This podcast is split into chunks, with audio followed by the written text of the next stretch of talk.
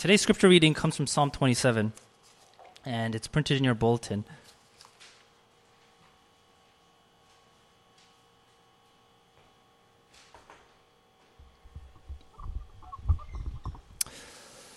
Psalm 27 The Lord is my light and my salvation. Whom shall I fear? The Lord is a stronghold of my life. Of whom shall I be afraid? When evildoers assail me to eat up my flesh, my adversaries and foes, it is they who stumble and fall. Though an army encamp against me, my heart shall not fear. Though war arise against me, yet I will be confident. One thing have I asked of the Lord, that will I seek after that I may dwell in the house of the Lord all the days of my life, to gaze upon the beauty of the Lord, and to inquire in his temple. For he will hide me in his shelter in the day of trouble. He will conceal me under the cover of his tent. He will lift me high upon a rock, and now my head shall be lifted up above my enemies all around me. And I will offer in his tent sacrifices with shouts of joy. I will sing and make melody to the Lord. Hear, O Lord, when I cry aloud, be gracious to me and answer me. You have said, Seek my face. My heart says to you, Your face, Lord, do I seek. Hide not your face from me. Turn not your servant away in anger, O you who have been my help. Cast me not off. Forsake me not, O God of my salvation. For my father and my mother have forsaken me, but the Lord will take me in. Teach me your way, O Lord, and lead me on a level path because of my enemies. Give me not up to the will of my adversaries, for false witnesses have risen against me, and they breathe out violence. I believe that I shall look upon the goodness of the Lord in the land of the living. Wait for the Lord, be strong, and let your heart take courage. Wait for the Lord. This is the word of God. Uh, you know, I wasn't here last week because I was uh, I was speaking at a retreat, uh, but I heard uh, I heard the positive things about the message.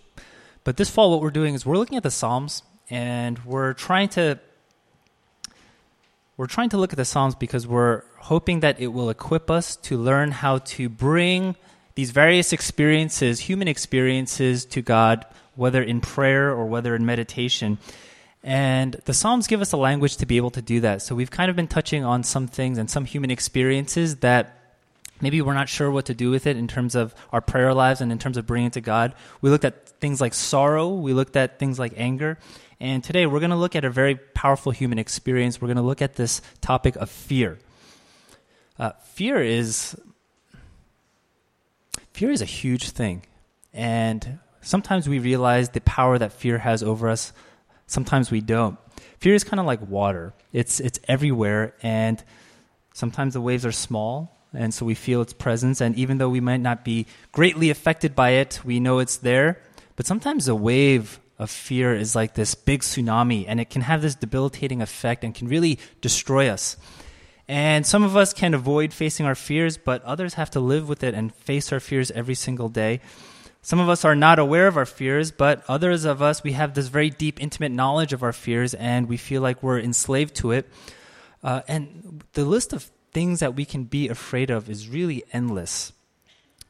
We can be afraid of spiders, we can fear commitment, we can fear failure.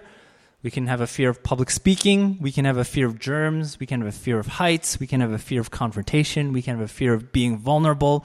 We can have the fear of being alone, and on and on and on and on it goes. There's a lot of things that we can be afraid of. And depending upon your particular fear and the severity of that fear, it can lead to all kinds of things in life. And it can also lead to all kinds of uh, trouble in life. And just like a wave can drive us towards a certain direction, fear has this power to drive so much of what we do in life. And if we're not aware of it, then we will continue to allow it to drive us and to control us. Fear and anxiety is, I think, of particular interest in our cultural context. This past week, I don't know if you uh, read the New York Times Magazine, but there was this really long article called Why Are More American Teenagers Than Ever Suffering from Severe Anxiety. That's the title of the article. It's a good read if you're interested in it. And it's a good read because one of the things it does is it helps you enter into the world uh, of a teenager and the kinds of things that they're going through and the intensity that this kind of fear and anxiety can fill them with. And one of the profi- persons profiled in this piece is a teenage boy named Jake. And he recognized that he had this huge fear of failure, and it really debilitated him to the point where every time he thought about school, every time he got to school, he would just be severely anxious and he would end up in the nurse's office because this anxiety is something that kind of overtook him. I didn't know this, but you know, I thought rates of depression were very high, but apparently in the last decade, anxiety has overtaken depression in terms of the most common reason college students seek counseling. Anxiety. Uh, I think a decade ago, it was about 50% of the counseling reasons were about anxiety, and the other, I guess, 50% was about depression. But that has shot up to 62%, uh, according to this article. And uh, there's been a lot of research on things like depression, but there actually hasn't been that much research done about anxiety. And part of the reason that may be is because uh, fear is something that is so universal and something that everybody has that maybe it doesn't feel like this big issue. But it's becoming a big issue, especially amongst a lot of young people and perhaps even some people in this uh, congregation. Now, in the article, a few people interviewed suspect, uh, trying to give reasons why has anxiety increased so much, and they say uh, a lot of it probably has to do with social media and smartphones because uh, they correlate uh, very, you know, very precisely actually when the smartphone came out. And some people say it's helicopter parenting.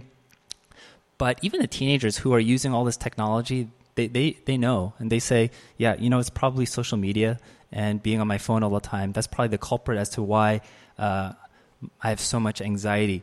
You know, after I read this article, you, you know what it did to me? Ironically, it gave me another reason to be afraid, right? Uh, I thought about the younger generation, and I even thought about my own children, and it made me a little bit fearful about the future. If uh, so many uh, young people are experiencing such severe anxiety and don't really know what to do with it and how to handle it, and uh, you know, my wife is a teacher, and you know, anti-anxiety medications being prescribed left and right. What's going to happen to us? What's going to happen to our society? What's going to happen to our young people? And uh, as I was like thinking about that and just kind of fearful of the future, it, it, struck me the irony of it is this article about fear and anxiety is making me a little bit fearful and anxious just reading about it. But you know, even though fear may be of uh, particular interest to us because of the rise of anxiety disorders, fear is not a new problem. Fear is something that has been around uh, for a very long time. Fear is also a very big topic in the Bible. If you just simply do a, a search in terms of uh, fear or anxiety or any related topic in the Bible, you get hundreds and hundreds of uh, search queries that come up and passages that talk about fear. You know, the Israelites had an issue with fear and it made them want to go back to Egypt. They said, We would rather be slaves in Egypt than go to this land that God promised us. King Saul had an issue of fear and he was afraid of the opinions of the people, and so that led him to disobey God. Jesus talks about fear and anxiety and says, Do not be anxious about your life. Peter talks about fear in the context of Christians who are being persecuted, and he says, Don't have any fear of those who are persecuting you. You see, the Bible is very interested in this topic of fear because fear is closely intertwined with faith. Fear is a sign that we don't really believe in the power of God or the goodness of God or the love of God. Fear usually means that we struggle in our ultimate trust of God. And that is why it is important to understand our fears because what it ends up doing is it, it creates a window by which we can see and analyze our own hearts and what it is that our hearts truly long for. Because our fears, what they do is they tell us our heart's deepest desire. Uh, our fears tell us that which we are idolizing and saying this is our supreme salvation. And our fears tell us what we believe in terms of what we really think we need and what we ultimately trust. And so, as we are, we're trying to put together this album of songs that we can pray, that we can sing when we're uh, experiencing a variety of human experiences, and we can draw from some of these psalms.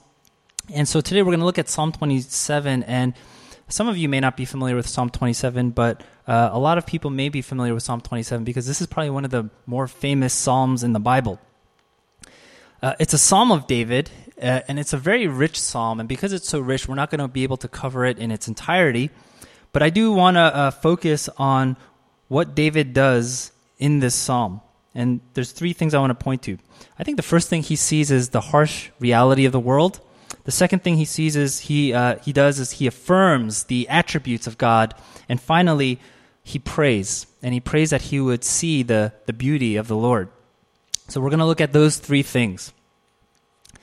So, first, he, he sees the harsh reality of the world. Starting in verse 2, David outlines some of the reasons why he's afraid, and he says, When evildoers assail me to eat up my flesh. And then in verse 3, he says, Though an army encamp against me. And then later on, Though war rise against me. And if you look at those words that are being used, he's saying more than if these things, if these bad things happen to me, but what he's saying is this when these bad things happen to me, though these bad things happen, my heart shall not fear, and I will be confident. And when we talk about life, I think we tend to suppress the fact that life can be very harsh and that things do not go well all the time. And part of the reason is that we don't confront the fact that the world can be a very harsh place is maybe because we're afraid to confront that reality and we're not really sure what to do when we face that reality. Very interesting. One of my old professors in seminary, uh, a professor that Fred and I both had, uh, he would, uh, one of the things I remember him saying is he would talk about Pascal.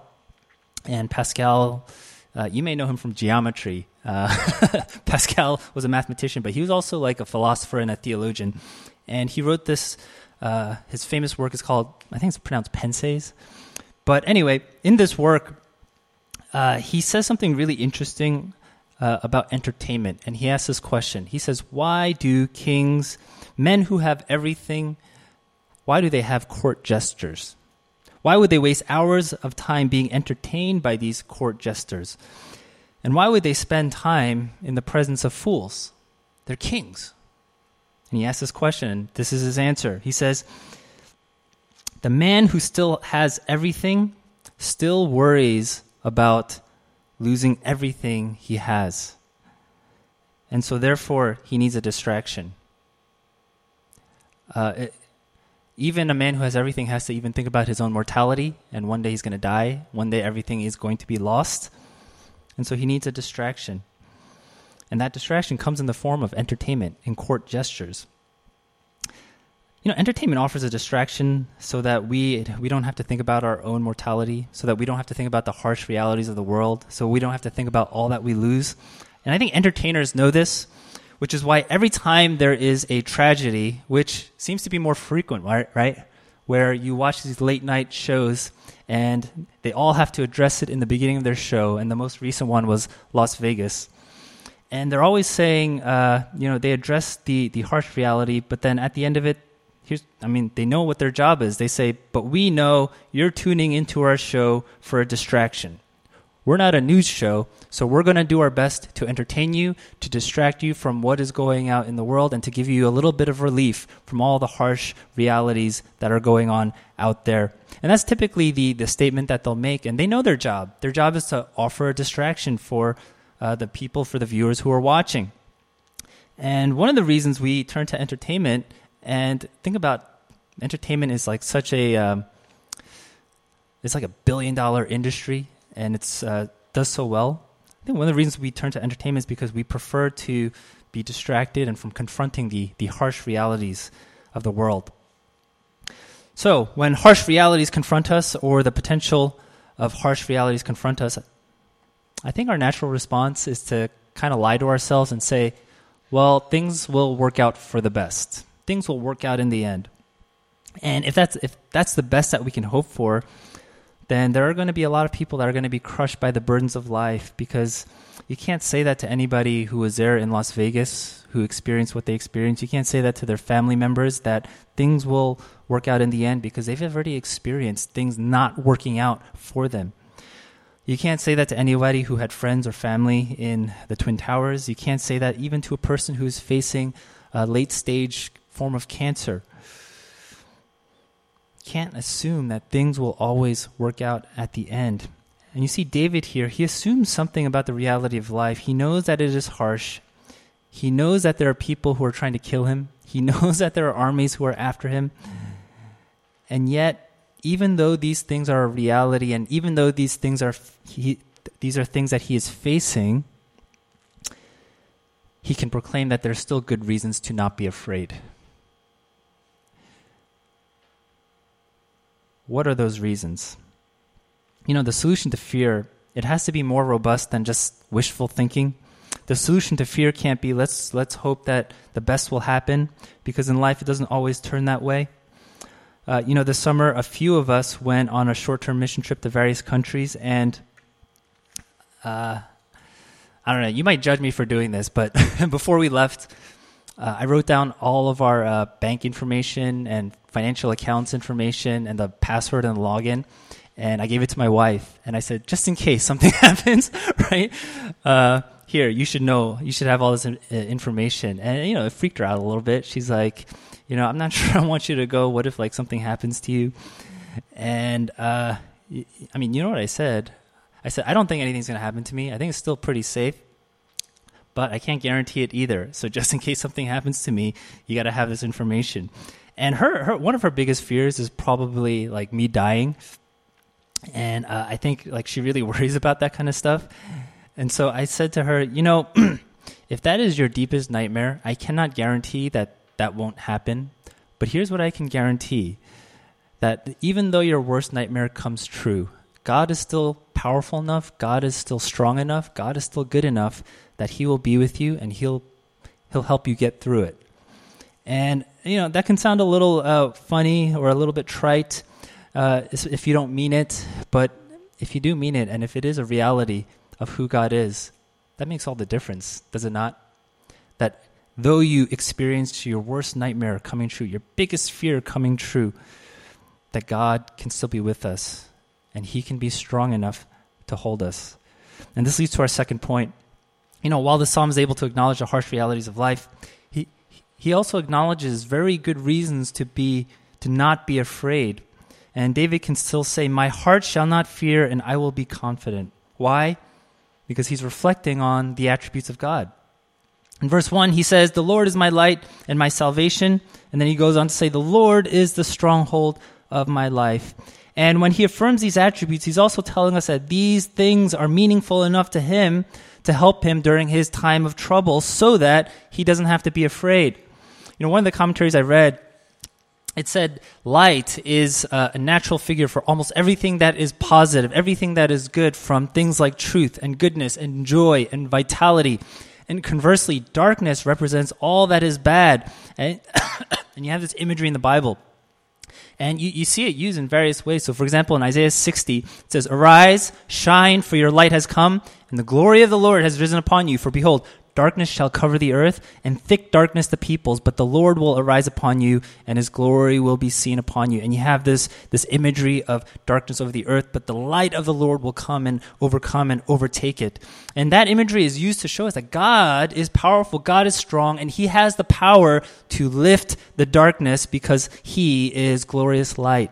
In a place like New York, we're, we're not actually used to. I, I realized this because I was at a retreat last week and it was like up in the woods, away from civilization, and I was walking uh, on the path and there's no light anywhere, right? Aside from the building windows, but there's no street lights. There's no other lights. So uh, they had this campfire, but it was like a ways away from the the building. So I'm trying to find the campfire and I'm just walking and it is pitch dark and you can't even if you go like this you can't even see your hand in front of you. That is how dark it is. In new york we're not really used to walking like that because uh, there's light everywhere. Uh, the buildings you, you go anywhere there's going to be still some light. But when you walk in darkness like that you realize how important light is. And you know i got out my phone and i got my flashlight and i was able to see where i was going. And it's kind of like a saving grace. And it's it's that kind of imagery here that i think david sees. And god is light. And therefore if god is light then he can he can alleviate that which is dark the greatest darkness psalm 90 sorry i still have this lingering cough psalm 88 uh, one of the darkest psalms in the Bible. I'm not preaching on it uh, this fall, but Psalm 88, one of the darkest psalms in the Bible, and it ends by saying something along the lines of, "Darkness is my closest friend." Right? Darkness is my closest companion, and that is a way of expressing the depth of, of sorrow and depression. When darkness is your closest friend, there is no hope and there is no strength. But David here, he is affirming something very important about God that though darkness may be my closest friend, God is light, and therefore his friendship, which he offers in Christ, is everything. It's everything.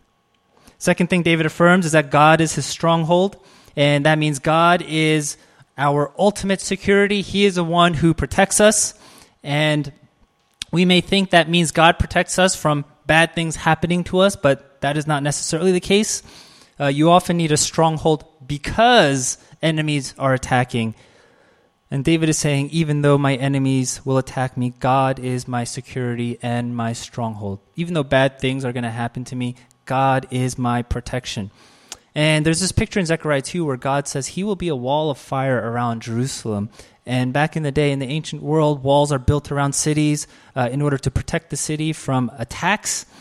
And the vision in Zechariah is a city without walls because God says He will be their wall of fire around them. He will be their ultimate protection. And that's kind of what David is getting at here that God is his stronghold. He will be his ultimate protection. Therefore, if God is for us, who can be against us? Therefore, what reason is there to be afraid when God is with us? You know what the uh, the present what's present at the root of all kinds of fears. it's it's a failure to recognize that God is our ultimate security. You know, when you're afraid of failure or if you're afraid of being alone or if you're afraid of commitment or if you're afraid of a lack of finances or whatever it is you're afraid of, you're saying this, something has greater power to be my security than God himself. That means when you have whatever it is you're afraid of lo- losing, you're giving it power and you're basically saying to it, You are my security, you are my protection, you are like my salvation. And that's ultimately building a, a house on sand. That's ultimately going to collapse. Do you really want to say to a person, You are my security and my protection? You want to say to a person, You fulfill me and you give me significance, let's say in the context of a friendship or a romantic relationship, or even in an employee relationship. That would put a, a crazy sense of burden on that person that that burden cannot ultimately, uh, that that person cannot ultimately fulfill. And you end up being disappointed. Do you want to put that kind of trust in your employment Really? Do you know how easy it is to either be deeply unsatisfied with your work or to lose your job? There's no security there. And many of you are probably in the prime of your careers right now, eh, or you are about to enter it. But think about what if you're in your late 50s, your early 60s, and what if you lose your job then? At that point, is it easy to find another job?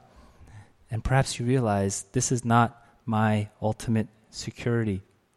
You see, whatever it is you think will be your stronghold in life, if it isn't God, then all it is is a false sense of security. And so, what do we do? How do we pray? And this leads to our final point. David prays for something in verse 4, and he says this One thing have I asked, that I may dwell in the house of the Lord all the days of my life, to gaze upon the beauty of the Lord.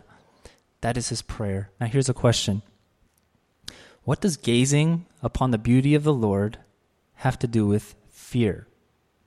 And the answer is quite a lot. Quite a lot. You may not realize, realize it, but fear is intimately tied to our desire. And because of that, fear and temptation are basically two sides of the same coin. Temptation or lust can be driven by this desire to obtain or to get something that we do not yet have but fear is oftentimes driven by the desire to not lose that which we already have or think we already have. So, for example, uh, when you're make, when you're afraid of making a life change, there are desires that are playing in our hearts that are flaming the fire of fear. It may be this desire for control, to know what lies ahead, to know the future, to know what's going to happen, to know that this is the best choice. This desire for certainty or for comfort or security or status or personal fulfillment or all these numbers of things. And then when, we, when it comes time to make this huge life change and fear overcomes us, it's essentially this we're afraid of losing that which we already have or think we already have. And so, how we deal with fear, it actually is intimately tied to the question of how do we deal with desire in our hearts? Desire that is wild, desire that seems to control us. And the prayer here gives us the answer. We need to be exposed to a greater beauty, an infinitely greater beauty, so that our desires will be properly ordered around the glory and the beauty of God. You know, notice here, David is not praying. He's not saying, One thing I ask that you change my circumstances. One thing I ask is that my enemies stop pursuing me. One thing I ask is that all these bad things that are going to happen to me, that they don't happen to me. And that's often how we pray, and it's not wrong to pray that. It's good to pray that. But David prays an entirely different prayer, and he says, One thing I ask, that I may gaze upon the beauty of the Lord. Have you ever had an experience of intense beauty? That you've been in the presence of something incredibly beautiful? Maybe even just a taste of it? Maybe you went to uh, some mountain range or some waterfall or the Grand Canyon or something, and you say, Wow, creation is so beautiful. Maybe it's uh, through a song that you listen to and you just tear up because you say that song is so beautiful. Have you ever had an experience with intense beauty? Go back to that time and think about it and think about what happened in your heart at that moment. And perhaps in that moment, you're in that season of life, uh, you're afraid, you know, of various things. Uh, you want a promotion, you want more money, you want a job, you want a relationship, and at least in that moment, I think what happens is because you are so captured by the beauty of something, that those desires seem to fade away. And when those desires fade away, fear fades away along with it. The example I like to use, maybe not appropriate for a sermon, but I think it uh, it illustrates it so well, is the, from the movie Eight Mile with Eminem. uh, in that movie, his character had an issue with fear so much so that uh, when he's going to battle, right, rap battle, he uh, he can't even get the words out, and he kind of chokes, and it's his turn to go, and he can't say anything. That's the beginning of the movie, and uh, there's just so much pressure, and his success, uh, his way out of uh, living in a trailer park, his the solution to all his problems is for him to make it in in music, and there's just all this pressure built up that when it comes time to perform, he can't do it because fear has overtaken him. You know, the theme of the song that he wrote for the movie, I think it's it's very true. And he says this: you have to lose yourself. You have to lose yourself in the music and in the moment. And my my interpretation of that, right, is you have to get so lost in the beauty of the music at that present time that you kind of forget about uh, all of your fears. You forget about yourself. You forget, forget about all this pressure that you're putting upon yourself. And, you know, that's an illustration, but it's also a sad illustration because if that's the best that the world can do in terms of beauty, then it's just simply a counterfeit version of beauty and it really doesn't last. It's actually not beautiful enough to sustain our hearts and to transform our hearts. The world's version of beauty, ultimately, what it's trying to do is, is trying to imitate God's beauty, but ultimately it falls short and it fails.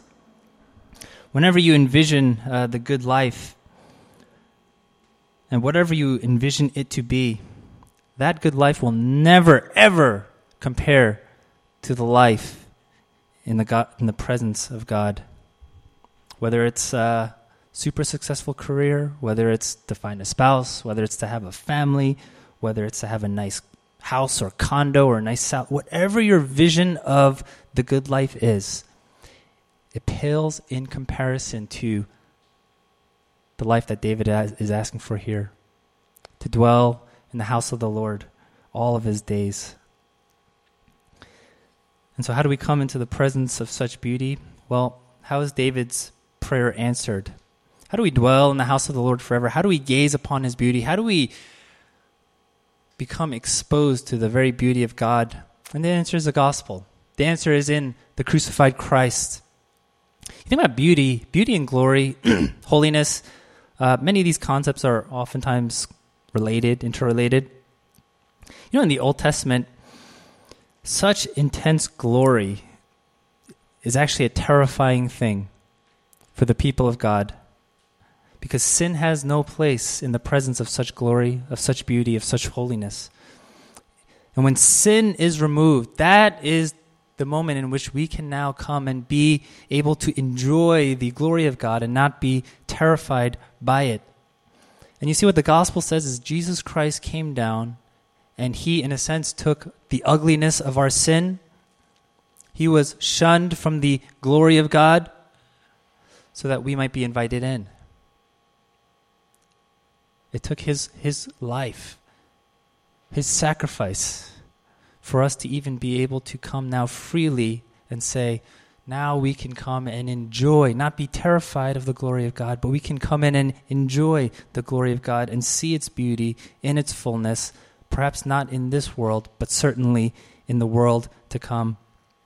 And that's why I think worship, worship, can be some of the most transformative moments in our lives. I think when we sing and experience the beauty of God in a powerful way, at least in that moment, it has the power to reorder the desires of our hearts. And when we can forget ourselves and we can be so enchanted by the beauty of God, and these desires for other things begin to fade, I think one of the things we notice is our fear associated with those desires begin to fade as well. You know, why are um, missionaries some of the most courageous people? I don't think it's anything in and of themselves. But I think they're some of the most courageous people because they have experienced the beauty and the glory of God in such an intense way that it gives them this boldness and this sense of, I'm not going to be afraid because God is with me. I'm not going to be afraid if I lose comfort, if I move away to this country, if what happens to my kids, all of these things, because they have this intense experience with the glory and the beauty of God. And I think that's what we need. And I think that's what we need to experience. You know, if we live in an age of greater anxiety, Solution is not going to be medication. Solution is not. Have you ever call, heard of this technique called mindfulness? Uh, I just heard about it this past week. Um, my sister emailed me about it uh, because I guess in her school they're employing this technique, mindfulness. You know, these might help to alleviate some of the symptoms uh, of, of our anxiety, but it never is able to get to the root of it. Because what we ultimately need, every human being, every person, what we ultimately need is to dwell in the presence of the Lord so that we can be captured by His beauty.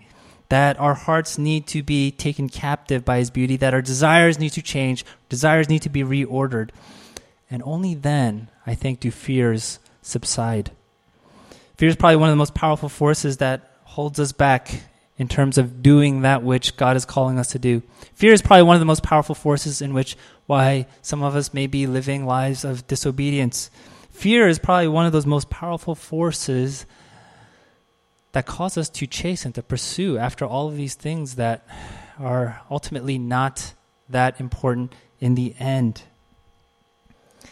And here is the wonderful promise of the gospel truth that once we are able to cast out that fear, once we are able to experience the beauty of Christ, then we will be transformed, and there is no limit with respect to what God can do through us. What are you afraid of? What are you afraid of losing? If you lose it, if your worst nightmares come true, know this that even if you were to hold on to it, it pales in comparison to a life with Christ and being in the beauty of Christ. And let's hold on to that. Let's pray together.